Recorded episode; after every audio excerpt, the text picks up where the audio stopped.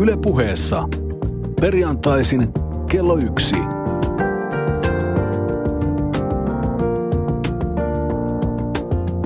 Lindgren ja Sihvonen.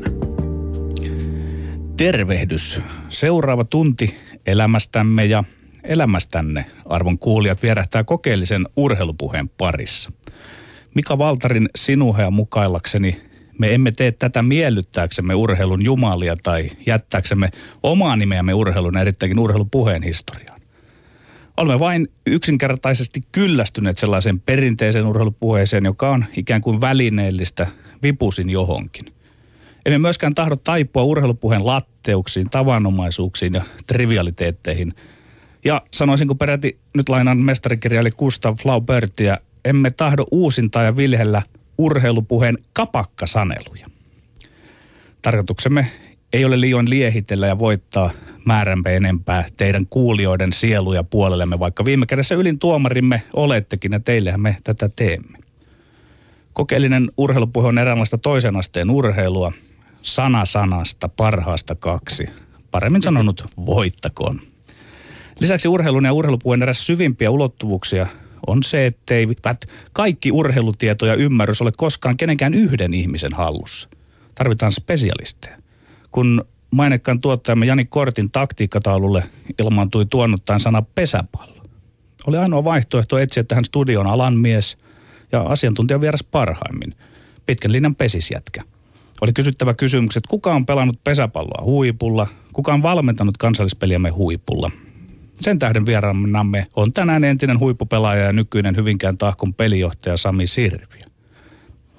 Sanalla sanoen, kokeellisen urheilupuheen puolesta puhujina me olemme Lindgren ja Sihvonen. Kyllä vain.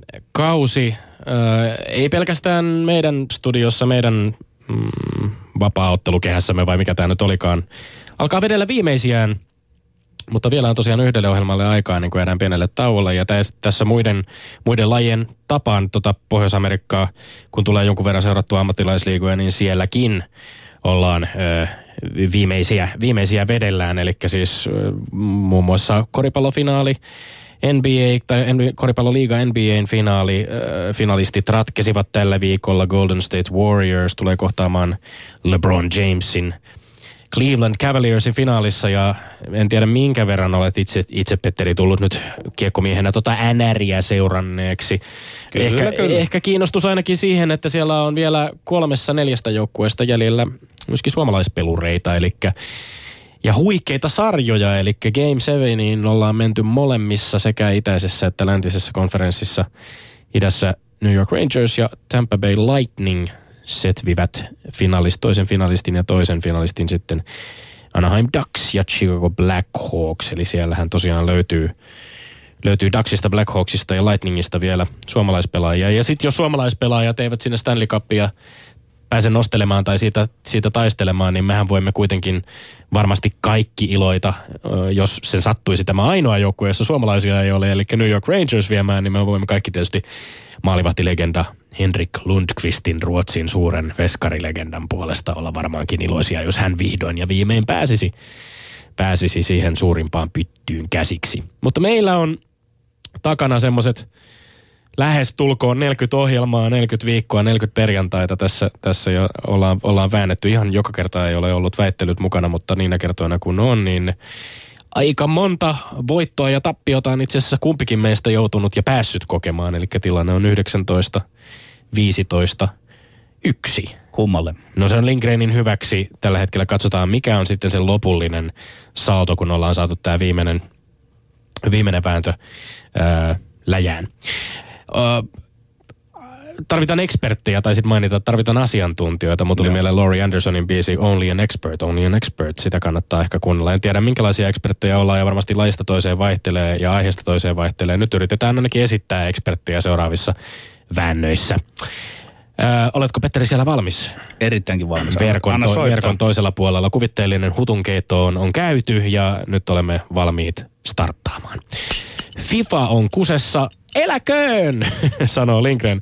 Kansainvälisen jalkapalloliiton FIFAn johtoportaan jäseniä pidätettiin tällä viikolla syytettynä korruptiosta, lahjuksista ja kuten esimerkiksi Johanna Noodlingin ansiokkaassa urheilusanomien Sepp Blatteria käsittävässä artikkelissa aiemmin tänä keväänä todettiin, niin näyttää siltä, että Yhdysvaltojen keskusrikospoliisi FBI lienee ainoa toivo saada nämä FIFAn väärinkäytökset selvitettyä. Tähän vähintäänkin kiinnostavaan aikaan räjähtänyt korruptioskandaali on joka tapauksessa nyt johtanut siihen, että tänään FIFAn puheenjohtajavaalissa Sepp Blatterin uudelleenvalinta ei välttämättä olekaan ihan kirkossa kuulutettu. UEFA ja sen puheenjohtaja Michel Platini ovat ottaneet hyvin jyrkän asenteen FIFAn sotkuja kohtaan ja se on mun mielestä paras tällä viikolla saatu merkki siitä, että FIFA ja Blatter ei tule selviämään tästä kriisistä. Ja mä väitänkin, että UEFAn pitäisi toteuttaa uhkauksensa FIFasta eroamisesta. Lisäksi houkutella ehkä muita maanosaliittoja mukaan. Pelkästään Etelä-Amerikan ja Euroopan irtautuminen FIFasta tekisi Blatterin ja FIFan tilanteesta käytännössä mahdottoman. MM-kisat on FIFan merkittävin tuote ja UEFA ja esimerkiksi Etelä-Amerikan Conmebol-liitto voisivat hyvinkin haastaa ihan uudenlaisilla MM-kisoilla. Saada aikaan sellaisen kaauksen, joka pakottaisi FIFAa uudistumaan. Mutta joka tapauksessa lopuksi voisin todeta, että tämän korruptiovyyhdin keskiössä olevia Katarin MM-kisoja, josta tänään saatiin kuulla, että tosiaan olisi nyt joulukuun 19. päivä pitäisi pelata futiksen MM-kisojen finaali vuonna 2022. Mä väitän, että näitä kisoja ei tulla koskaan näkemäänkään, mikä olisi paitsi urheilullisesti, kilpailullisesti myös ihmisoikeuksien kannalta pelkästään oikea ratkaisu. Vähän meni yliajalle. Olen pahoillani tästä. No niin, kello. Tommi, ainahan se on niin, että korruptio on pahasta, mutta. Sä tunnut rakentelevan viholliskuvia pelkkien mediatietojen varassa. Nyt inhokkisi on Sepp Blatter. Ja suorastaan pelastava enkeli on Michel Platini. Ja tärkein lähteesi viikosta toiseen tuntuu olevan Urheilusanomat ja tässä tapauksessa Johanna Noodlingin usein mainitsemisen artikkeli. Hyvä lähde onkin. Sinä panet nyt toivoisi jopa Yhdysvaltojen keskusrikospoliisiin, FBIhin.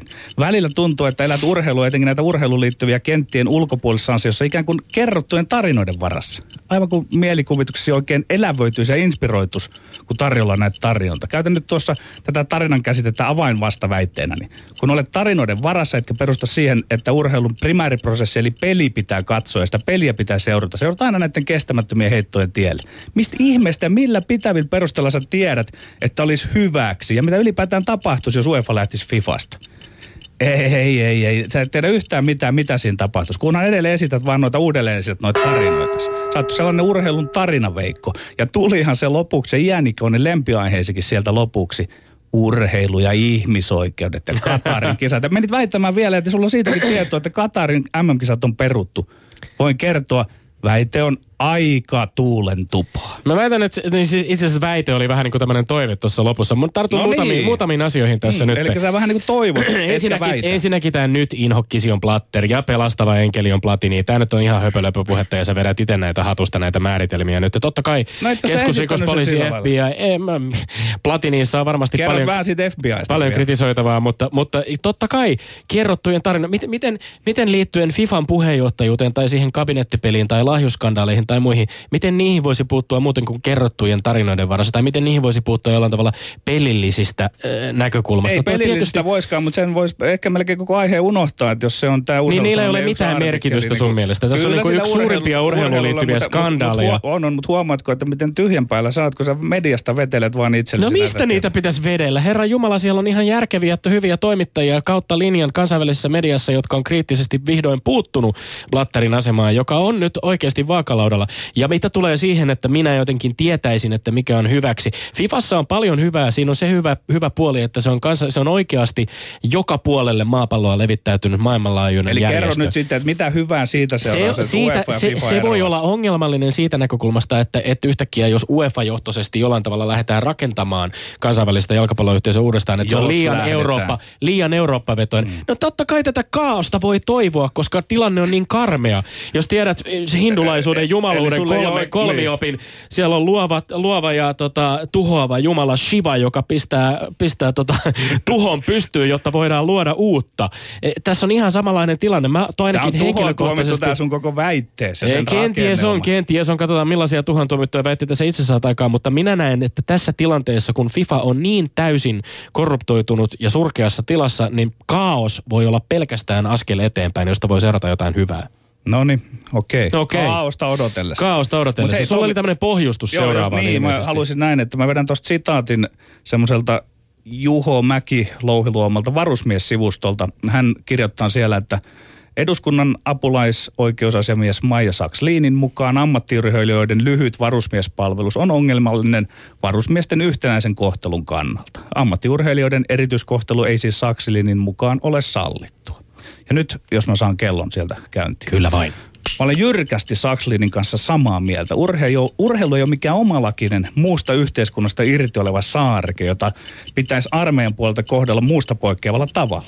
Esimerkiksi armeijan urheilujoukot on ihan instituutiona vanhentunut siinä mielessä, että se on liiaksi muodostunut erittäin keskitasoisille urheilijoille. Lähinnä konstiksi kiertää varusmiespalvelu menemällä siitä, mistä aita on matalin. Ei 18-vuotias urheilija elä sellaista vaihetta uralla, että hän ei pystyisi suorittamaan sekä normaalia varusmiespalvelusta, että urheilemistaan. Ja jos jollakulla on taskussaan tuossa ja se NHL-sopimus, niin hakekoon lykkäystä armeijasta. Nyt pitää Tomi tajuta tämän homman ydin. Keskustelua käydään muutamien harvinaisten poikkeuslahjuksien kautta ja niiden suulla. Yksittäistapauksista ollaan vedetty yleinen periaate ja se on väärin. Eli jos Mika Häkkinen tai Mikko Koivu tarvitsisi vapaat kädet armeijan suhteen, niin ei se sitä tarkoita, että siinä tapauksessa joku jääkiekkoulun ainuripelaaja, joka vasta kolkuttelee liikan porttia, tarvitsisi myös. Ja kaiken kukkuraksi urheiluväki on kovaa ja puupäistä sakkia. Tuntuu, ettei yleissivistys riitä ymmärtämään sitä, mikä on eduskunnan oikeusapulaismiehen tulokulma koko asetelmaan. Okay. Nyt meni apulaisoikeusasiamiehet ja oikeusmiehet ja mitkä liemiehet. Myös taisi olla poikkeuslahjukset mainittuna itse asiassa tuossa, joka no ne saattoi tulla sieltä Platterin puolelta vyöryä niin. Vähän. Poikkeuslahjakkuudet muuttuvatkin jotenkin poikkeuslahjuksiksi. Niin ja hei Tomi, mä haluan vielä sanoa tähän, ennen kuin sä nyt laitat sen oman aikas pyörimään tuossa. Että jos mietitään nyt apulaisoikeusasiamiehen tulokulma koko asetelma. Hän katsoo asiaa oikeudenmukaisuuden ja sitä mukaan tasa-arvon näkökulmasta. Ja sitten urheiluväki on taas tulossa niin kuin hyvin itsekeskeisesti tästä omasta kapeasta, nulikkamaista tulokulmasta siihen asiaan. Se on niin kuin aivan valtava ero. Tässä niin kuin mittasuhteet on pielessä. Terveisiä vaan sinne kapealle ja nulikkamaiselle urheiluväelle. Sivari aikoo nyt vastata oman näkökulmansa tuoda tähän asiaan. Jos ihan rehellisiä ollaan, niin mulle itse henkilökohtaisesti on aivan yksi hailee, minkälaisen version maanpuolustusvelvollisuudestaan huippu-urheilijat haluavat suorittaa. Ja suoraan sanottuna mä ihmettelen vähän sun tapaan sitä, että miksi esimerkiksi, tai minkä takia ei voi sitten hakea lykkäystä, jos on sellainen tilanne, että et oikeasti sitä uraa ei anna mahdollisuutta suorittaa. Niin, tai mennä sivariin. Mutta mä ihmettelen myös vähän sitä, että minkä takia maajoukkuetasolla maataan edustavien urheilijoiden asevelvollisuutta ylipäänsä pitäisi sen kummallisemmalla tavalla syynätä. Ja ongelmanahan tässä on nimenomaan se, että urheilu halutaan niin voimakkaasti Suomessa nähdä kansallisena, jopa tällaisena nationalistisena projektina, toisin kuin vaikkapa taide tai kulttuuri, jonka tekijät, ja mä voin sen tässä nyt paljastaa, melko usein ja käsittääkseni melko helposti voivat myöskin itselleen hoitaa vapautuksen palveluksesta erinäisiin syihin veroten. Ehkä siitä syystä, että taidepiireissä vaikkapa nämä niin sanotut hullun paperit eivät symbolisella painollaan aiheuta artistille oikeastaan minkäänlaista haittaa. Urheilijoiden kohdalla voi olla ehkä toisin. Mutta just koska me halutaan nähdä huippu-urheilu aina tällaisen sinivalkoisen isänmaallisen sapluunan läpi, niin heidän marssimistaan armeijan harmaisiin syynnetään, kun kyse olisi tärkeästäkin asiasta. Ei mun mielestä ole kovin tärkeästä asiasta. Mutta nyt sitten siihen yhdenvertaisuuden ja tasa-arvoon, minkä itsekin mainitsit, kun siihen päästään, niin mun mielestä on kiinnostavaa se, että onko tämä ongelma, jos annetaan urheilijoille erityisasema muihin asevelvollisuuden suorittajiin yhdenvertaisuuden kannalta. Kyllä on. Mutta onko se niin kuin vakava tasa-arvo-ongelma? Enpä tiedä. Puhutaan, niin kuin itsekin totesin, puhutaan hyvin pienestä ja marginaalisesta ryhmästä ihmisiä. Ja mä kyllä ymmärrän sen näkökulman, minkä vaikkapa Kaljuhan Eriksson, Saku Eriksson, IFK:n Veikkausliigassa pelaava maalivahti toi esiin, että yhdenvertaisuus, tasa-arvo ei välttämättä mene tässä ihan niin kuin yksi yhteen, että urheilija on aika erityisessä asemassa sen suhteen, että jos joutuu pitämään jonkinlaisen vuoden tauon siinä omassa kehityksessään, omassa urakehityksessään, se voi olla aikamoinen takapakki urheilijalle siinä, missä se ei välttämättä muilla aloilla työskenteleville ole. Höntsä Tomi, sä oot todella taitava väistelijä. Kiitos siitä kuitenkin. Niin, kato, joo, sä oot vähän niin kuin Muhammad Ali, että sä et suostu niin kuin ottamaan sitä kunnon matsia. Kerro nyt niin kuin lopullisesti tässä, että saatko oltua kanssani nyt siitä eri mieltä, että mä olen sitä mieltä, että urheilijat eivät tarvitse erityiskohtelua, nuoret urheilijat. Sitten siinä sä oot oikeassa, että tämä on kytköksessä siihen semmoiseen niin kuin turhaan vanhaan nationalistiseen ajatteluun, missä ikään kuin jopa urheilulla aikana, urheilu valjastettiin itsenäisyytemme ja identiteettimme vankkureiden eteen, niin onko se nyt hyvä asia vai ei? Kun sä kiertelet ja kaartelet, niin olet niin kuin tavallaan kaikesta yhtä mieltä ja sitten pikkusen eri mieltä. Mä tavallaan, mä ehkä väistelen sitä, että mä oon osittain samaa mieltä sun kanssa sillä, että mä esitän itse asiassa oman väitteeni sen varaan, että kaikkein paras ratkaisu olisi tietysti luopua tästä vanhentuneesta yleisen toiminnassa velvollisuuteen ja no massiivisiin reserveihin perustuvasta maanpuolustuksesta kokonaan. Ja sitä myötä me voitaisiin antaa nimenomaan näille urheilun ammattilaisillekin mahdollisuuden keskittyä omiin ammatteihinsa, joita me sitten tässä maassa kuitenkin arvokisosta toiseen juhlitaan porilaisten marsseja ja sotia muistelle. Urheiluohjelma, sinä tulet Sivari Aateuttasi tänne niin julistamaan. Nyt mä en ota siihen kantaa, koska se ei kuulunut tähän. Mä en millään lailla ottanut siitä kantaa, että missä asemassa perustuslaissa, miten siitä on sanottu armeijan osalta. Nyt kun se on tällä hetkellä näin, niin meidän pitäisi nyt puhua siitä, eikä lähteä noin sun haihatteluihin ja ehdottamaan, että mutta oletko huomannut, että tämä siirrytään vaikka palkka-armeijaan. Oletko huomannut, että tämä nulikkamaiseksi luonnehtimasi urheiluväki on aika lailla kautta linjan tuntunut olevan kuitenkin eri mieltä kanssasi? Erittäinkin eri mieltä ja sen takia mä nyt yritän... Mistähän tämä sun mielestä johtuu? No jompikumpi on mahdollisesti pikkusen väärässä. Jommankumman tulokulma on tämmöinen kapea ja sitten toisen osapuolen tulokulma on tämmöinen niin kuin vähän ikään kuin, että katselen pikkusen laajemmissa silmällä. Katsotaan mihin tulokseen meidän tuomarimme pääsee tuosta, että kumpi tulokulma on oikea. Mutta mennään viimeisen aiheeseen. Real Madridista on tullut futiksen irvikuva. Carlo Ancelotti sai maanantaina potkut Real Madridin päävalmentajan paikalta, vaikka johti Madridin mestarien liigan voittoon vuosi sitten, niin sanottu desimaan 10. mestarien liigan voittoon. Ja 4 parhaan joukkoon tänäkin vuonna. Tämän lisäksi Ancelotti johdolla Real voitti muun muassa Copa del Reyn, UEFA Super Cupin, seurajoukkueen MM-turnauksen, uuden voittoennätyksen, 22 voittoa putkeen ja niin edelleen. Mutta Madridissahan kukaan valmentaja ei kauaa viihdy. Ja seuran puheenjohtajan Florentino Pérez on tähän viime vuosina ollut suurin syy. Madridin ei oikeastaan edes tunnuta hakevan mahdollisimman hyvää ja sopivaa valmentajaa, vaan tämän tähtikultin irvikuvaksi muuttuneessa seurassa kokeillaan Pérezin johdolla kerta toisensa jälkeen seuraavaa tähtivalmentajaa, joka pysyy maksimissaan 2 vuotta seurassa. Useimmiten ei sitäkään. Miten tällainen seura voi saavuttaa minkälaiseen valmennukseen tai taktiikkaan perustuvaa peli-identiteettiä ja pysyvää myöskin heidän valtavien resurssien mukaista menestystä? Ja ennen kuin Petteri toistele tätä samaa mantraa siitä, että tämä on teidän fanien synnyttämän tähtikultin syytä, niin miksi muissa seuroissa ei ole välttämättä tällainen samanlainen kulttuuri kuin Realissa? Miksi juuri Realissa valmentajia tuupitaan ulos liukuvista ihan eri tapaan kuin muissa huippuseuroissa? Mun mielestä nimenomaan sen takia, että seurajohdon paaluttama täysin irvokas kulttuuri on pesiytynyt Real Madridiin ja tässä ei ole mitään järkeä. Niin, itse asiasta mä en ole varsinaisesti eri mieltä. Coachin pitää saada coachata useita vuosia seurassa, jos hänestä mielitään saada se paras irti. Mutta sen sä jo vastasitkin jo kysymyksessä sisällä puolestani, että syypäitä olette te fanit, jotka ette janoa urheilua, vaan menestystä. Ja se on kaiken tähtipelaaja ja tähtivalmentajakultin alku ja juuri. Piste.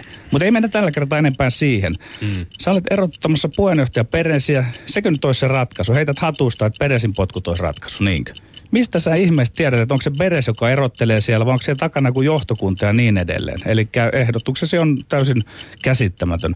Otat, Tomi, esiin oikean ja oikeastelevan ongelman, mutta väitteeni kuuluu, ongelman ratkaisusi ontuu. Se on suorastaan onneton ja perustuu pelkkään arpomiseen. Ja eikö tässä nyt osaltas, mä en ole malta olla tätä heittämättä. Tavallaan ole pukkikaalimaan vartijana. Ei tästä ole kuin hieman yli puoli vuotta, kun tässä studiossa siinä penkissä sinä kautta rantaan olit tarjoilemassa potkuja Miksu Paatelaiselle. Olet sellainen 2 eri rattailla ajeleva takinkääntäjä. Eli yhden jalkapallovalmentajan potkut ja toisen jalkapallovalmentajan potkut, tai itse asiassa lukemattomien valmentajien potkut. Ancelottista, Capelloon, Pellegriniin, Mourinhoon, seurajoukkueen, joka heivaa suunnilleen joka kauden jälkeen valmentajan menemään, niin se on nyt ihan sama asia kuin, että jos jollekin valmentajalle on potkuja vaatimassa, niin silloin ei voi... Ei se sama asia, vaan siinä on taustalla se sama kärsimättömyys. Niin on se mä en itse edes päässyt siihen, mitä ehdin sulle kyllä etukäteen ennen tätä ohjelmaa heittää, että kannattaisiko ehkä Ancelottin, Pellegrinin tai Capellon Mourinhon sijasta heittää herra Pérez menemään. Mä en päässyt sitä sanomaan ääneen, mutta mä oon kyllä hyvin vahvasti sitä mieltä, että jos on siis maailman varakkain seura, superseura, Galacticos, jossa on niin kuin tällaisia tähtiä kuin Real Madridissa pelaa, ja he esimerkiksi siis 12 vuoteen ennen Ancelottia on ollut saavuttanut mestarien liigan voittoa. Ja sitten kun tämä 10. mestarien liigan voitto tulee Carlo Ancelotti johdolla valmentaja, jota pidettiin myöskin hyvin, hyvin sopivana nimenomaan Realiin. Että hänellä on semmoista arvovaltaa ja sellainen niin kuin kyky myöskin käsitellä näitä huippuja, näitä tähtipelaajia. Niin hän menee siinä saman tien pesuveden mukana, koska oltiin vain 4 parhaan joukossa tänä vuonna eurooppalaisten seuraajoukkueiden merkittävimmissä sarjassa. Kun teille faneille ei riitä mikään. Niin tämä on nyt kun se Irvi, kun on sunkaan samaa mieltä, että tätä coachia ei olisi pitänyt erottaa, mutta ei voida tietää, että onko se Pérez tämän kaiken taustalla. Häneen tämä henki löytyy. Hän on se, joka kommentoi ja joka toteaa, että vaatimukset ovat suuret ja nyt elikkä pitää Ancelottiin lähteä. Elikkä se ei olisikaan, sä puhuit, että Madridissa on tämmöinen vääränlainen kulttuuri, mutta eikä se kulttuuri on nyt tässä yhdessä puheenjohtajassa. Kyllä se on siellä paljon syvemmässä. Että sen takia mä sanon, että väite on aika kestämätön. Kulttuurilla on pidemmät juuret, jotka menee myös pidemmälle kuin Florentino Pérez, mutta kyllä hän on sitä niin kuin äärimmäisellä tavalla voimistanut viime vuosien aikana ja väitän, että se henki löytyy kyllä hyvin voimakkaasti myöskin häneen. Mutta tuossa sun väitteessä, että se ratkaisu on vain, että puheenjohtaja ulos, että siitä se paras. Sen sijaan, että sä et suostu mun kanssa, et ole suostunut puoleen vuoteen keskustelemaan, että mistä tämä syntyy tämä kultti. En ole suostunut keskustelemaan. Herra Jumala, mistä muusta? Siis musta oli aika kiinnostavaa. Tai et suostu ymmärtämään. Musta oli kiinnostavaa. Olet kovapäinen nuori mies. Ongelmana oli sun mielestä se, että syypäitä olette, sä et halunnut sitä laajentaa sen laajemmin, mutta ongelmana olette te fanit, jotka vain janoatte menestystä ja voittoja. Eivätkö seurat muka janoa menestystä tai voittoja? Janoa, mutta hyvissä seuroissa teidän fanien eetostanne ei oteta hyvissä seuroissa sitä työtä tehdään pitkäjänteisesti hyvien valmentajien johdolla, ei niin kuin Florentino Pérezin Real Madridissa tehdään. Mutta nyt meidän on pakko lopettaa, että alkaa lähteä aivan käsistä. Yle Puheessa. Perjantaisin kello 1.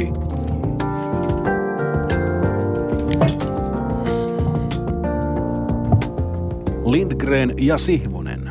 No niin, tervetuloa vieraaksemme Hyvinkään Tahkon pelijohtaja, entinen huippupesäpalloilija Sami Sirviö. Tässä kohtaa pyydämme parhaimmin sinua tuomaroimaan tämän väittelymme kohta kohdalta. Valta on nyt sulla. Me tyydymme tuon Lindgrenin kanssa tuomioihinsi asenteella pulinat pois. Anna Sami tulla kohta kohdalta. Joo, kiitos ja kiitos kutsusta. Kiva oli tänne tulla. 2 ekaa oli helppoa. Eli kyllä Tommi tässä ekas mun mielestä on oikeassa, että Blatter on ryvettynyt aika lailla ja ei savua ilman tulta. Ei voi olla tietämättä. Pitkään tekee hommaa tuolla, niin on varmasti tietoa ja kuka tietää, mitä siellä sveitsiläisellä tilillä on kaverilla ja niin päin pois. Riittääkö se, että siellä Fifassa vaihdetaan toi puheenjohtaja? En tiedä, onko se UEFA-eroaminen sitten ratkaisu, vaikea sanoa, mutta kyllä kaos vaatii muutosta ja jotta se luottamus paranee ja päästään puhtaalta pöydältä.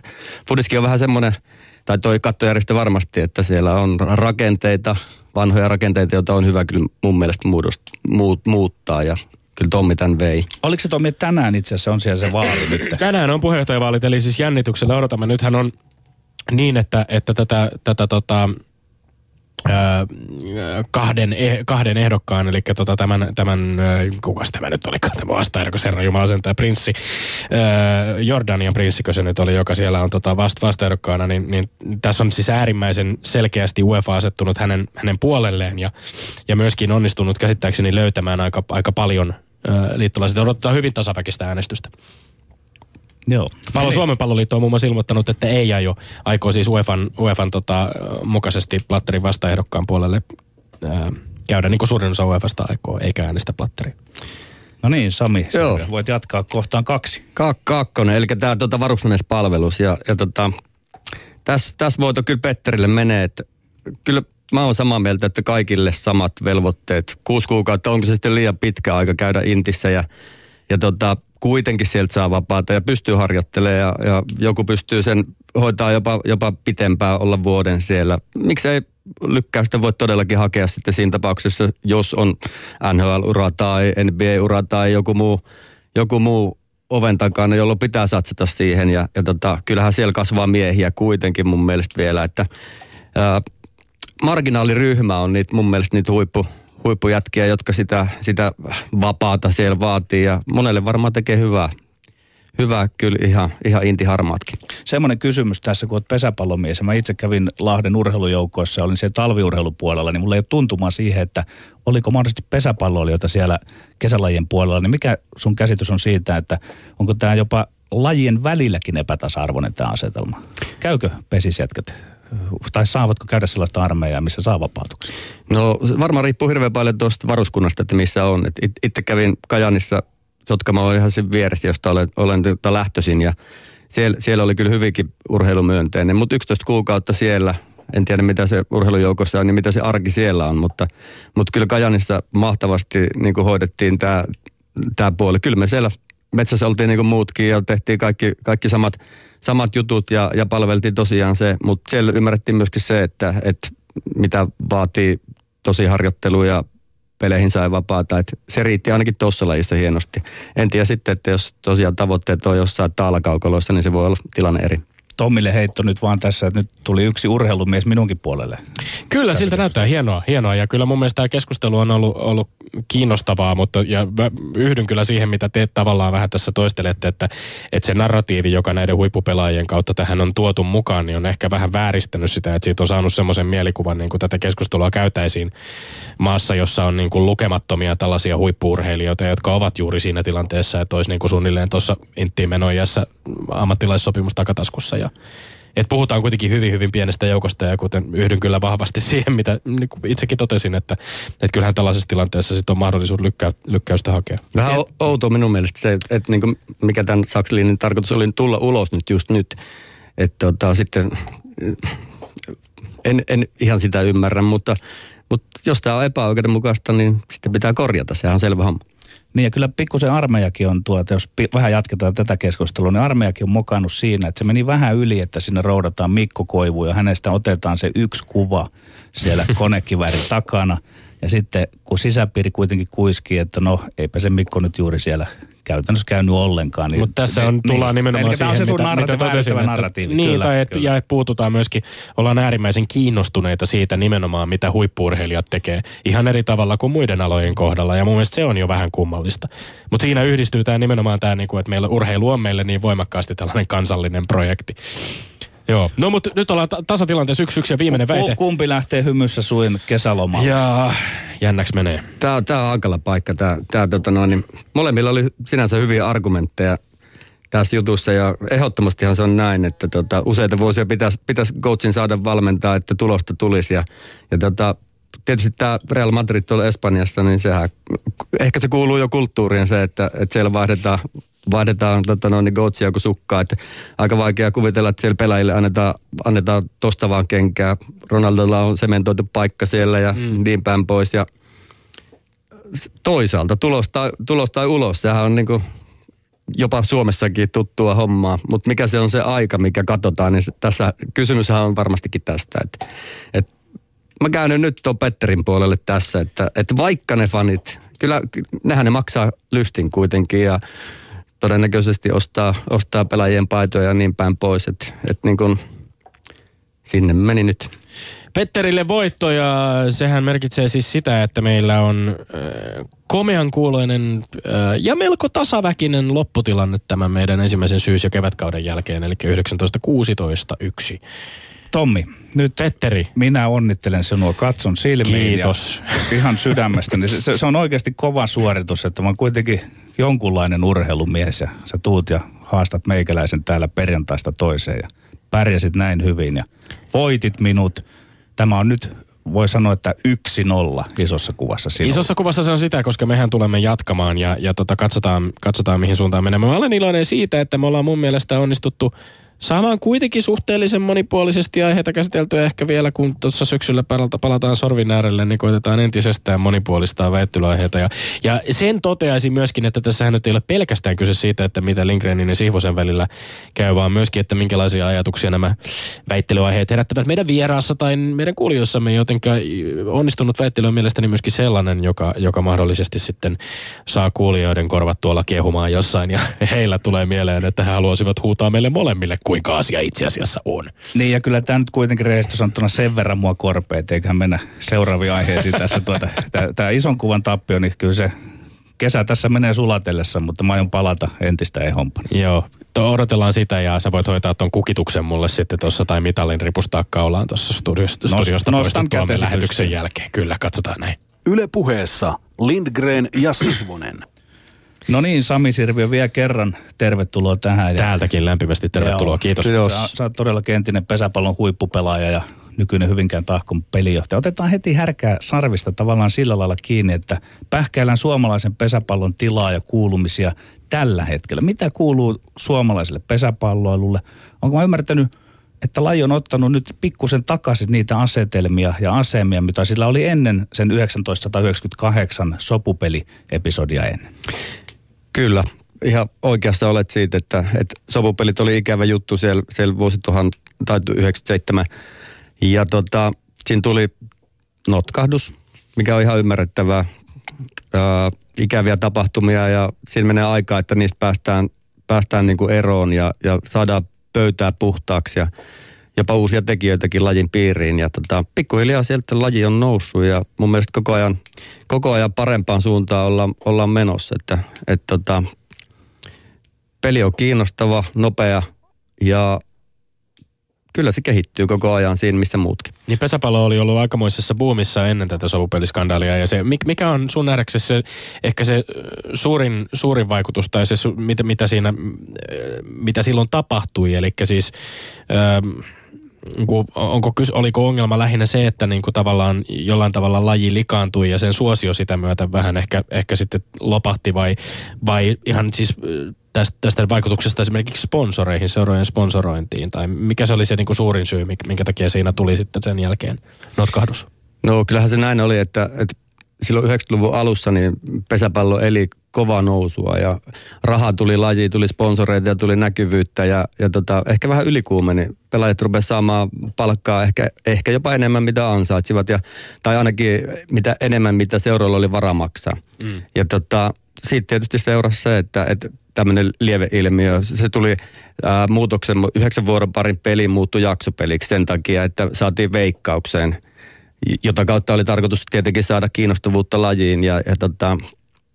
No, lieveilmiönä oli sitten se, että viimeinen kierros sopupelin vuonna, jossa ei seuroilla ollut mitään merkitystä, niin oli listoilla ja seuraukset kaikki tietää, mitä siitä seurasi. Ja mä ajattelen, että se oli vaan niin kuin itse asiassa seuraus siitä, että oltiin vähän ylikuumentuneessa tilassa. Ja se on tosi ikävä tilanne tuossa lajissa ja siitä kuoppa oli aika jyrkkä. Nimenomaan sponsorit hävisi, kiinnostavuus hävisi, Helsingistä hävisi joukkue.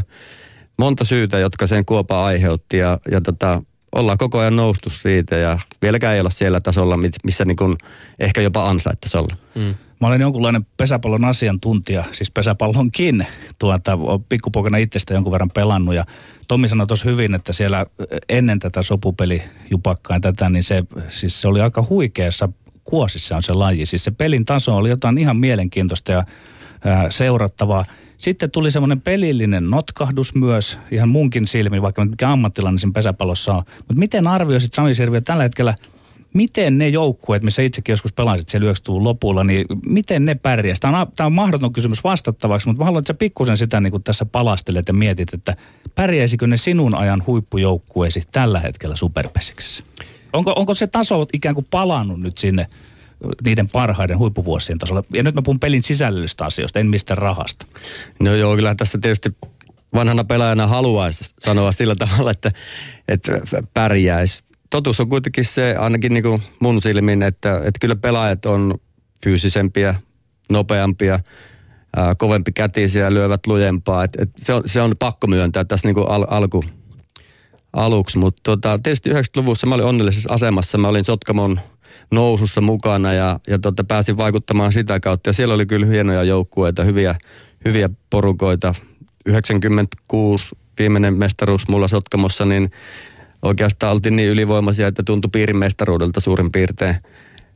Se ei ollut enää niin kuin kivaa edes pelaajalle. Se oli hyvä porukka, todella hyvä jengi. Ja sitten taas sopupelivuonna Oulun Lippo 4 vasurin voimin, niin aivan huikea porukka ja olisi varmaan kyllä kova nykypäivänäkin. Sotkamo näinä kultavuosinaan tässä erittäin hyvä porukka. Vaikka miehet muuttuu Sotkamossa hieman, niin pystyvät taikomaan sieltä kuitenkin mestaruusporukan. En osaa edes sanoa, pärjättäisikö tai olisiko Lippo pärjännyt 97 vuoden joukkueella. todennäköisesti aika hyvin, mutta se pitää kyllä huomioida se, että kyllä samalla tavalla kuin muissakin lajeissa, niin pesäpallossa fyysisyys kasvaa, vaan on enemmän nopeutta, on enemmän voimaa ja vertailu on vaikea. Niin sä oot tosiaan Sotkamo-Jymyn kasvatti ja olit joukkueessa voittamassa 5 Suomen mestaruutta 90-luvulla. Ihan huikea saavutus. Jos katselee vähän, minä en ole missään nimessä pesäpalloekspertti, pesäpallon asiantuntija, mutta jos katselee ja tarkastelee tätä lajia hieman niin kuin laajemmasta lajien näkökulmasta ja siitä, että minkälaista suosiota löytyy. Se, että Sotkamo-Jymystä on tullut tällainen powerhouse tietyllä tapaa niin kuin suomalaisessa pesäpalloilussa, niin se on kuitenkin aika poikkeuksellista, että Sotkamon kokoinen paikkakunta dominoi jotain yhtä kuitenkin kansallisella tasolla näin isoa ja merkittävää lajia. Mitä sä näet siinä? Onko siinä taustalla niin kuin tavallaan, onko osittain kyse siitä, että se on niin kuin tämmöinen pitkään historiaan nojaava voittamisen kulttuuri, joka on myöskin pesiytynyt siihen seuraan? Minkälaisia syitä löydät itse sillä taustalta? No nyt on pakko sanoa, että näinhän se varmasti on. Että siinä vaiheessa, kun itse tulin miesporukkaan mukaan, niin sitä historiaa ei oikeastaan ollut. Se oli oli 62-63 oli mestaruus taustalla ja sitten seuraava tuli 90. Eli sitä historiaa siinä mielessä ei ollut, mutta pesäpallossa alettiin harjoitella siihen aikaan aika lailla ammattimaisesti jopa. Että muista itsekin siinä vaiheessa, niin harjoitusmäärät viikkotasolla oli 13, 14, kaksi kertaa päivässä niillä, ketkä pystyy sen tekemään. Ja se varmasti oli Sotkamossa yksi tekijä, että oli hyvät valmentajat, oli hyvät pelijohtajat, jotka ohjasi toimintaa. Plus sitten se, että sattui olemaan hyvät tyypit alkuun. Oli suunnannäyttäjiä ja saatiin koko Pitäjä ja Kainuu mukaan siinä. Ja sitten sieltä on vaan kyllä kummasti löytynyt paikkaajia. Vaikka sieltä on pelaajia lähtenyt, niin siellä on hienoja pelaajia. Joitakin on ostettu, jotkut on kasvanut omista ja mahtavaa työtä ovat tehneet. Tommi otti tuossa esiin, että Sotka on kuitenkin verrattain pieni paikkakunta, niin siitä saa ihan hyvän aasinsillan siihen, että sinäkin olet, Sami Sirviö, ollut jossain vaiheessa siinä kehityskulussa ja tavoiteasetelmassa mukana, jossa lajia yritettiin viedä Helsinkiin. Pelasit siinä Kaisaniemen Tiikereissä. Ja nyt tätä samaa ilmaa on taas. Miten sä näet tämän? Olisiko se niin kuin pesäpallon se seuraava askel, mikä olisi välttämätöntä nyt ottaa? Niin semmoinen mielikuva syntyy, että pesäpalloväki kovasti toivoisi, että laji juurtuisi Helsinkiin. Allekirjoitatko tämän? Tai Tampereelle. Tai suuriin kaupunkeihin. Mm. No kyllä se näin on. Ja siis ei yleisömäärät ja kiinnostavuus mediassa ja rahat suoraan lajiin, niin ne ei voi lisääntyä ilman, että Helsingissä tai pääkaupunkiseudulla olisi merkittävä porukka. Hyvä esimerkki Oulu. Silloin kun siellä on pääsarjaporukka, niin katsojaluvut on aivan eri luokkaa mitä nykypäivänä. Ja miksei täällä ole samalla tavalla. Täällä pääkaupunkiseudulla ja Helsingissä aika paljon ihmisiä on tullut muualta. Niillä on joku tuntuma lajiin ja todennäköisesti oikein markkinoituna kiinnostus olisi ja yleisöä riittäisi. Meillähän peli viikko sitten, niin vajaa 2000 ihmisen, eikä varmaan pelkästään sotkamolaisilla. Että kyllä täällä niin kuin imua olisi ja laji ei voi kehittyä ilman, että isoja paikkoja saataisiin mukaan. Että kyllä varmaan niin kuin Sotkamon kokoisesta ja Vimpelin kokoisesta paikasta, niin jos siellä 3000 ihmistä on katsomassa, niin sillä on revitty jo kaikki vanhaan kotia myöten katsomaan. Joo, ja samana iltana itse asiassa tämä Meilahden peli vielä, kun huippupeli HJK on kotistadionilla. Eli tiedän kyllä itse esimerkiksi, että olisin ollut ehkä kiinnostunut lähtemään seuraamaan matsia. Että voi olla, että olisi vielä enemmänkin löytynyt yleisöä. Mutta Kaisaniemen Tiikerit pelasi siis 2 vuotta Superpesistä ja itse asiassa pärjäsivät näiden 2 vuoden aikana aika huikean hyvin. Millainen nyt kun sä ajattelet tätä 2 vuoden jaksoa, joka tosiaan sitten vähän niin kuin osittain myöskin tämän sopupeliskandaalin niin myötä varmaan sitten Kaisaniemen Tiikereiden taru tuli päätökseensä, mutta millainen kokemus tai millaisia muistikuvia se herättää sussa? No aivan huikeita oikeastaan, että niin kun se tilanne, kun Tiikerit perustettiin, niin se oli sitä nousuaikaa ja se tuli aika kovalla ryminällä, että ei varmaan niin kun seurarakenteet ollut ihan siinä kunnossa, mikä niin kun olisi pitänyt olla, että se olisi juurtunut tänne ja siihen aikaan ainakin, niin tässä Helsingin seudulla, Vantaalla, Espoossa oli paljon junioripelaajia ja niiden yhteen saaminen saman seuran alle olisi varmaan ollut niin kuin edellytys, että Tiikerit olisi pystynyt jatkamaan. Tietysti se, että se kuopattiin sen sopupelien myötä, niin se oli sääli. Mutta mä luulen, että ilman niitä niin täällä vieläkin pelattaisiin pesäpalloa. Ja pelaajan kannalta niin tämähän oli aivan huikea paikka. Täällä oli kaikki fasiliteetit kunnossa ja oli hienoa. Me oltiin aika lailla maalaispojat, tultiin tänne näin, niin me oltiin kuitenkin niin kuin pieniä idoleita ja ihmiset kuitenkin tunnisti tuolla silloin tällöin, niin hieno aikaa oli. Ja plus sitten se, että oli kyllä hyvä porukka, että kaikki pelaajat oikeastaan, ketkä tuli, ne oli valmiita pelaajia ja tiedettiin, että pystytään pelaamaan varmasti mitalleista. Kultahan ei koskaan tietenkään missään lajissa ole ihan automaatio, mutta molempina vuosina, mitä Tiikerit oli pystyssä, niin meillä olisi ollut rahkeet voittaa. Ymmärränkö, Sami Sirviö, sinun siinä mielessä oikein, että tunnut jossain määrin ainakin niin kuin, kannattavan niin kuin tätä perusajatusta. Eli tehän olitte melkoinen semmoinen, niin kuin, voisiko sanoa lähes palkka-armeija, että se voisi olla monistettavissa ja uudestaan tuotavissa. Et näe siinä mitään ongelmaa, että tavallaan silloinhan se itse urheilu ei tuota sitä, vaan sovitaan rakenteellisesti, että nyt noille annetaan pääkaupunkiseudulla pelipaikka, hommataan parhaat pelaajat ja näin. Että mä epäilen siinä pikkusen sitä, että onko se riittävän urheilullinen ratkaisu, että olisiko se nyt toteutettavissa esimerkiksi tänä päivänä?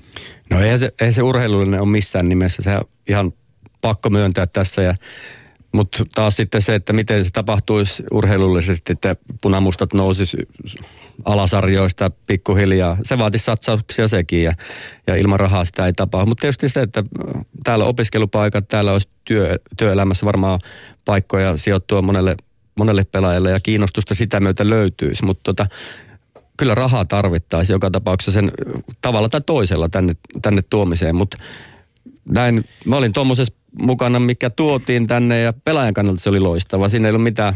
Se on sitten tietysti yleisö voi äänestää jaloillaan, jos se tuodaan tonne ja laitetaan pystyyn jengiä ja sitten ei käykään yleisöä.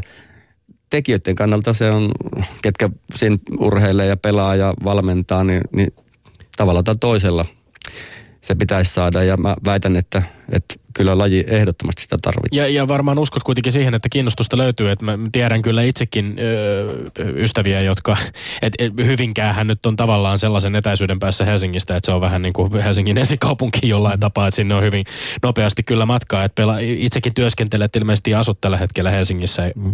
Eli monet pesäpallon ystävät kyllä matkaavat Hyvinkäälle otteluita katsomaan. Mutta millä tavalla ehkä kysyisin vielä sitä, että nyt kun on uutisoitu eilen esimerkiksi täällä Yle Puheen lähetyksessä Sotkamo-Jymyn puheenjohtaja Juha Tanskanen on myöntänyt, että Jymyllä on tällaisia suunnitelmia, että he voisivat mahdollisesti pelata Helsingissä vierasotteluita, mikä kuulostaa ehkä tällaista urheilullista näkökulmasta vähän kummalliselta. Että niin, eikö siinä joukkue saa siitä niin kuin jopa suhteetonta etua, jos he vierasottelunsa pelaisivat jollain muulla paikkakunnalla kuin siellä vastassa olevan joukkueen kotiareenalla. Mutta miten nämä näytöspelit on tietysti yksi tapa myöskin juurruttaa. Varmaan monenlaisia keinoja tarvitaan, että päästä siihen lopputulokseen. No joo, näitä näytösotteluita on kyllä kokeiltu ja okei, ne viedäänkö sitten Finnair Stadionille suppeaan Fudis-stadionille. Eihän se ole oikea pesiskenttä. Se on ihan pakko myöntää. Ei läpilönnille ole mitään arvoa oikeastaan ja kyllä Meilahti huomattavasti parempi paikka siinä on. Vaikea ottaa kantaa tuohon Sotkamon, jos ne omi kotipelejään toisivat esimerkiksi tänne, pelaisivat niitä tänne vaikka kaikki. No se on aivan eri asia ja eihän sotkamolaiset, Sotkamon fanit siellä Kainuussa, niin eihän se mene läpi. Mutta sitten taas se, että kaikki vieraspelit pelattaisiin täällä, niin ei sekään kuulosta niinku urheilullisesti järkevältä ja väitän, että kyllä muut seurat siihen suostu. Yle Puheessa Lindgren ja Sihvonen. Urheilussa kuitenkin rahaa aika lailla ratkaisee. Sami Sirviö, miten sä arvioisit nyt, pikkusen vielä perataan historiaa ja peilataan sitä tähän päivään. Missä summissa eroissa on tällä hetkellä ammattilaisuuden taso, kun silloin kun sinä oot tienannut parhaimmillaan, mitä nämä pojat tällä hetkellä tienaa? Ollaanko lähelläkään niissä 90-luvun lopun lukemissa? Onko pesäpallo tällä hetkellä ammattilaislaji lähellekään Suomessa? No kyllä varmaan puhutaan puoliammattilaislajista, että huiput, jos ihan huippuja ajatellaan tämän päivän ja 90-luvun huippuja, niin Kyllä varmasti 90-luvulla oltiin kovemmissa palkoissa. Tietysti puhutaan markka-ajasta ja euroajasta, että niitäkin on toisaalta vähän vaikea verrata, mutta sen mikä tieto mulla on, enhän mä toki tiedä kaikkien huippupelaajien palkkoja, mutta ehkä vielä ollaan pikkasen jäljessä sieltä.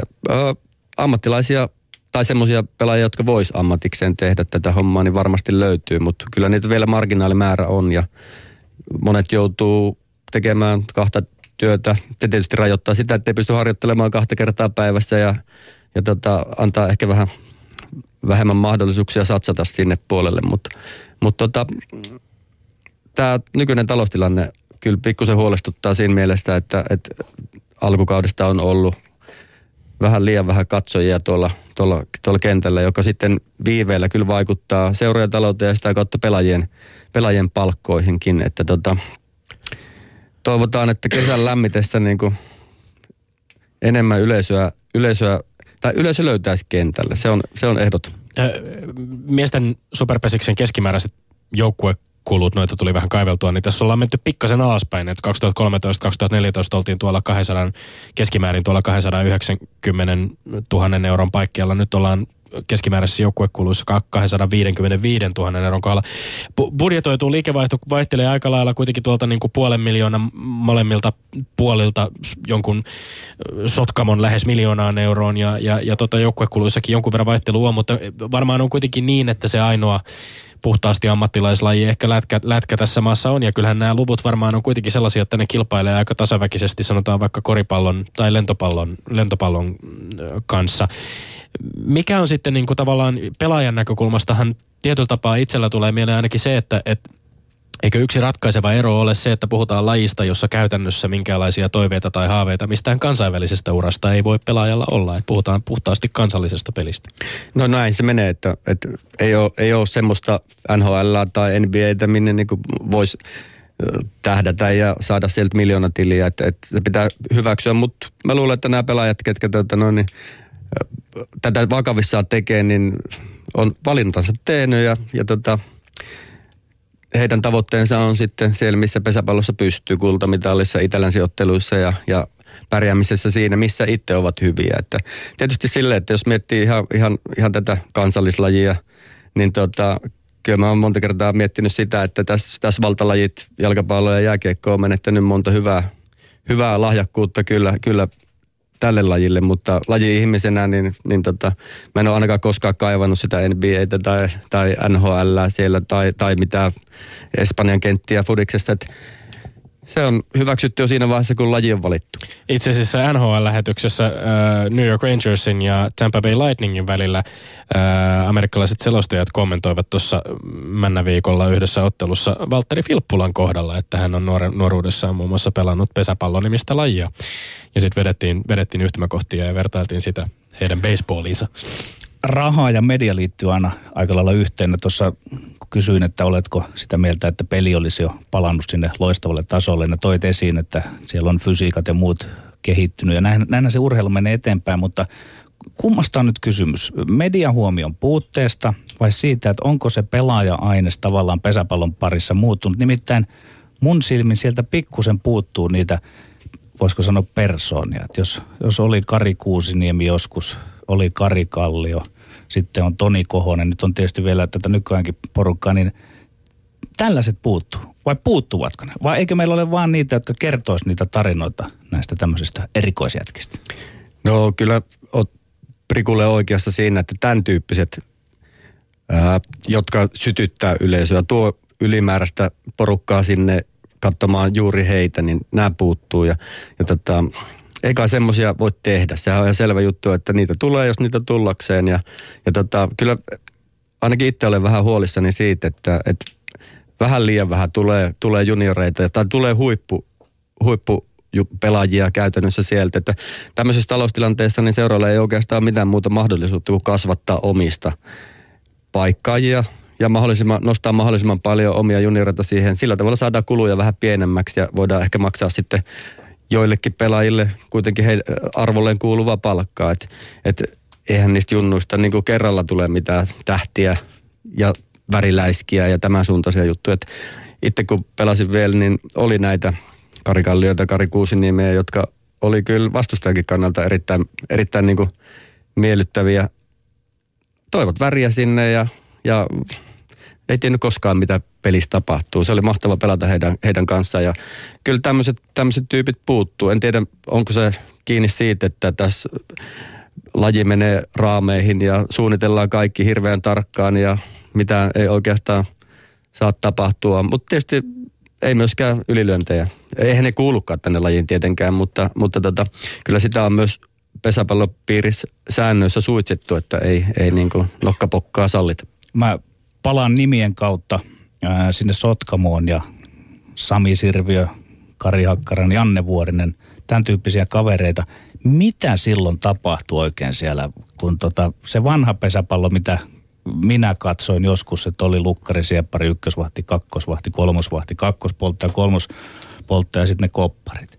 Mutta te muutitte jotain. Ja mun mielestä se on niinku huikeata ja selvästi te pelaajat olitte osa sitä prosessia. Ota terävästi kiinni siitä ja se taas liittyy siihen ulkopelaamiseen nimenomaan. Ja puutuit myöskin tuossa aikaisemmin siihen, että tähän aikaan nimenomaan harjoittelussa myöskin tapahtui muutosta, mutta pelillisesti vastaa ihmisessä. No joo, se on totta, että harjoittelussa tapahtuu iso muutos ja silloin Sotkamossa tuli sukupolvenvaihdosta. Mä tulin Vuorisen Jannen kanssa rinkiin mukaan ja saatiin paikka pelaavasta kokoonpanosta siinä ja valmennus oli hyvää. Siellä tuli paljon lähinnä sisäpeli uusia juttuja, vapaalla kupperilla lähdöt, tämmöisillä jutuilla saatiin tosi paljon juoksuja aikaiseksi, mikä oli uutta. Hyvät lähdöt ja pelisilmä yhdistettynä sitten lyöntiin. Ja tuo on hyvä kysymys, mistä se lähti liikkeelle, mutta ehkä oltiin avoimia uutuuksille ja tietysti kyllä tämä kulminoituu hieman tuohon Vuorisen Janneen, että hän kolmospoltteena otti roolia, haki uusia suuntia ja luki. Eli se ei ollut enää staattista eikä semmoista niinku alueen tavallaan puolustamista se ulkopelaaminen siellä ja Raimo Summanenhan muuten sanoo aina näin, että monesti kehitysaskeleet urheilussa, no hänen tapauksessa jääkiekossa on sitä, että jotkut pelaajat tekevät oivalluksia. Ja sitten tavallaan valmentajan tehtävä on niin sanotusti abstrahoida siitä semmoinen teoria. Ja oliko tämä teillä joku tämmöinen se prosessi siellä? Joo, kyllä se oli. Sitten varmaan niin kuin vähän sattuman kautta löydettiin niitä juttuja, että Janne otti roolia siinä peliluvussa. Siellä jäi toki aukkoja aiempaan nähden. Otettiin riskejä, mutta ne riskit oli kuitenkin semmoisia, että siellä vieruskaveri tiesi, mitä toinen teki ja pystyttiin paikkaamaan sieltä. Että tietysti kun monta vuotta Jannen takana pelasin siellä takana, kun hän liikkui siinä edessä, niin huomasin sen ja osasin tietysti paikata sitten sen reijän, mikä hänen liikkeensä aiheutti. Ja tietysti pikkuhiljaa siitä meni, niin muut rupesi kopioimaan tilannetta. Mutta alkuun pari vuotta siinä kyllä varmasti saatiin huima etu käytännössä siitä, että muutettiin sitä ulkopelityyliä hyökkäävämmäksi ja otettiin riskejä. Mutta oliko ne sitten riskejä? Pikkuhiljaa siitä, kun se huomattiin, että se toimi, niin varmasti käytiin läpi niitä paikkoja, mitkä sitten jää araksi ja kuinka niitä sitten pelataan. Et kyllä tämä niinku aika pitkälle niinku on sattumaa varmaan, Janne hyvyyttä ja niin päin pois. Vielä tällaisesta ehkä niinku vähän ummikon näkökulmasta, niin mua kiinnostaa hirveästi se monenlainen vertailu, jota pesäpallon ja amerikkalaisen baseballin välillä esimerkiksi voisi tehdä. Baseballissa esimerkiksi tällainen, sehän on tilastonörttien ja tilastonikkarien ja kaiken maailman tilastokirjojen luvattu laji. Sitä seurataan uskomattoman tarkkaan ja tilastot ja todennäköisyydet ovat hyvin vahvasti siinä mukana. Sillä on myöskin Jenkeissä valtavan tämmöinen pitkä kulttuurinen asema ja itse kun esimerkiksi näitä lajeja niin kun miettii ja vertaa, niin tällaista vähän mystistä salakieltä, koodikieltä, jota erilaisin keinoin ehkä täällä viuhkoin ja heillä sormimerkein tai muin ilmein tapahtuu. Mutta sitten esimerkiksi, jos ajattelee sitä pelin tempoa, niin pesäpallohan on kuitenkin niin kuin tämmöinen mielikuva, mikä siitä syntyy ainakin minulle, on se, että se on aika nopeatempoinen, aika hektinen laji verrattuna sitten taas baseballin hyvin verkkaiseen ja tavallaan tämmöiseen odotukseen perustuvaan tempoon. Mitkä on ne elementit, joilla siinä, jos sun pitäisi nyt myydä pesäpalloa sellaiselle ihmiselle, joka ei välttämättä siihen ole kovin perehtynyt tai siitä ehkä kauhean kiinnostunut, mikä tekee pesäpallosta kiehtovan lajin sun mielestä? Minkälaisiin asioihin siihen tulisi jollain tavalla kiinnittää huomiota ennen kaikkea? No kyllä, siis monipuolisuus on varmasti se yksi valtti, että jos miettii jo harjoitteluakin, niin siellä joutuu yksinkertaisesti nopeus, voima, lyöntitaito, kiinniottotaito, reagointi, peliluku. Se vaatii äärimmäisen hyvää pelilukua, että pääset ensinnäkin tälle pääsarjatasolle ja sitten sieltä vielä huippupelaajaksi. Että niin kuin, todella monipuolinen, vaatii ominaisuuksia pelaajilta. Tietysti sitten se, että jos saa ihmisen katsomaan, niin kyllä se nopeus, pelin nopeus, heittokovuus, lyöntikovuus, hienot suoritukset, syöksykopit, tämän tyyppiset suoritukset varmaan niin kuin kiinnostaa. Mutta tietysti vastaavasti se, että lajitietämys, mitä sillä viuhkalla näytetään, mitä ne merkit merkkaa ja millä logiikalla siellä juostaan, miksi tiputetaan pallo, kun se lyödään ylös koppilyöntinä. Et se ei varmasti ihan kerrasta aukea. Niinku, kun kerran saat katsomaan ja pystyt katsojalle selittämään sen logiikan, niin todennäköisesti kiinnostus herää. Varmasti pitää mennä sellaisen ihmisen kanssa, joka pesäpalloa ymmärtää, se aina auttaa. Mutta pelilukutaidosta, kun puhutaan aika usein myöskin peliälystä. Onko pesäpallo aika pitkälti älykkäiden urheilijoiden laji? No näinhän se on pakko sanoa, kun itse on laji-ihmisiä. Mutta näin on sanottu leimallisesti tyhmiä. Niin, joo. Kyllä se näin on, että niinku, kyllä sen vaan huomaa yksinkertaisesti junioripelaajistakin, että se, että polku, että kasvat hyväksi pelaajaksi, niin se vaatii paljon peliä. Että ei riitä, että sä harjoittelet ominaisuuksia ja oot kuin robotti siellä, mutta jos et osaa pelata peliä, se on varmaan sama laji kuin laji. Eihän lätkä tai fudista tai mitä tahansakaan. Kyllä siellä ne jyvät erottuu akanoista, kellä sitä löytyy pääkopassa ja kyllä ainakin ne, ketkä loppuviimeksi vastuun kantaa menestyksestä, niin kyllä niille pitää olla huikea peliäly. Vielä se, että sanoit tuossa ja pohdittiin, että ei tule enää niitä persoonia, niin voisiko se olla osittain myös kyse siitä, että esimerkiksi sinä pelinjohtajana taidat tietää kaikkien vastustajien kaikki lyönnit etukäteen. Se on mennyt niin tarkaksi, voi sanoa tämmöinen niin pelikirjanattelu siinä pesäpallossa. Olenko oikeassa? No kyllähän se tietenkin on, että videoita katsellaan ja erilaisia ohjelmiakin on luotu siihen, että pystytään analysoimaan, mikä on hyvä. Sehän kuuluu hyvään valmistautumiseen se, että tutustutaan vastustajaan. Tietysti nyt rupeaa olemaan pelimäärät jo 33,5 kuukaudessa, niin se on aika hurja määrä. 3 kertaa viikossa pelataan, niin siinä saa kyllä töitä tehdä ja tunteja käyttää siihen, että pystyy joukkueen valmistamaan seuraavaan matsiin, mutta en tiedä. Mennään kyllä tietysti ihan rajoilla siinä, että löytyykö niitä enää tässä tahdissa semmoisia persoonia sinne lajin piiriin. Mä toivoisin. Jotka pelaisivat tavallaan toisin ja väärin jollain hetkellä. Onko sillä sijaan vielä teidän valmentaja-ajattelussa? No emme tarvitse edes toisin pelata, vaan ottaa riskejä ja tekee huippusuorituksia. Toivomme äärimmäisen menestyksekästä loppukautta Hyvinkään Tahkolle ja kiitos vierailusta, Sami Sirviö. Kiitos. Yle Puheessa Lindgren ja Sihvonen. Tomi, sinun tämän kauden viimeiset mainekkaat urheiluterveisiä. No nyt kun sekunnit tikittävät jo loppuun, niin jätetään ne tällä kertaa ihan vaan kaikille Lindgrenin ja Sihvosen kuulijoille. Kiitos näistä syksyn ja kevään lähetyksistä, joissa olette olleet mukana. Meille voi toki lähettää palautetta tämän kesätauon aikanakin, kun emme täällä äänessä ole. Eli vaikkapa Twitterin kautta meidät löytää helposti ja sitten taas elokuun puolessa välissä jatketaan uusin vierain, uusin kujein kokeellisen urheilupuheen parissa. Moi moi. Moi moi. Yle Puheessa. Perjantaisin kello 1.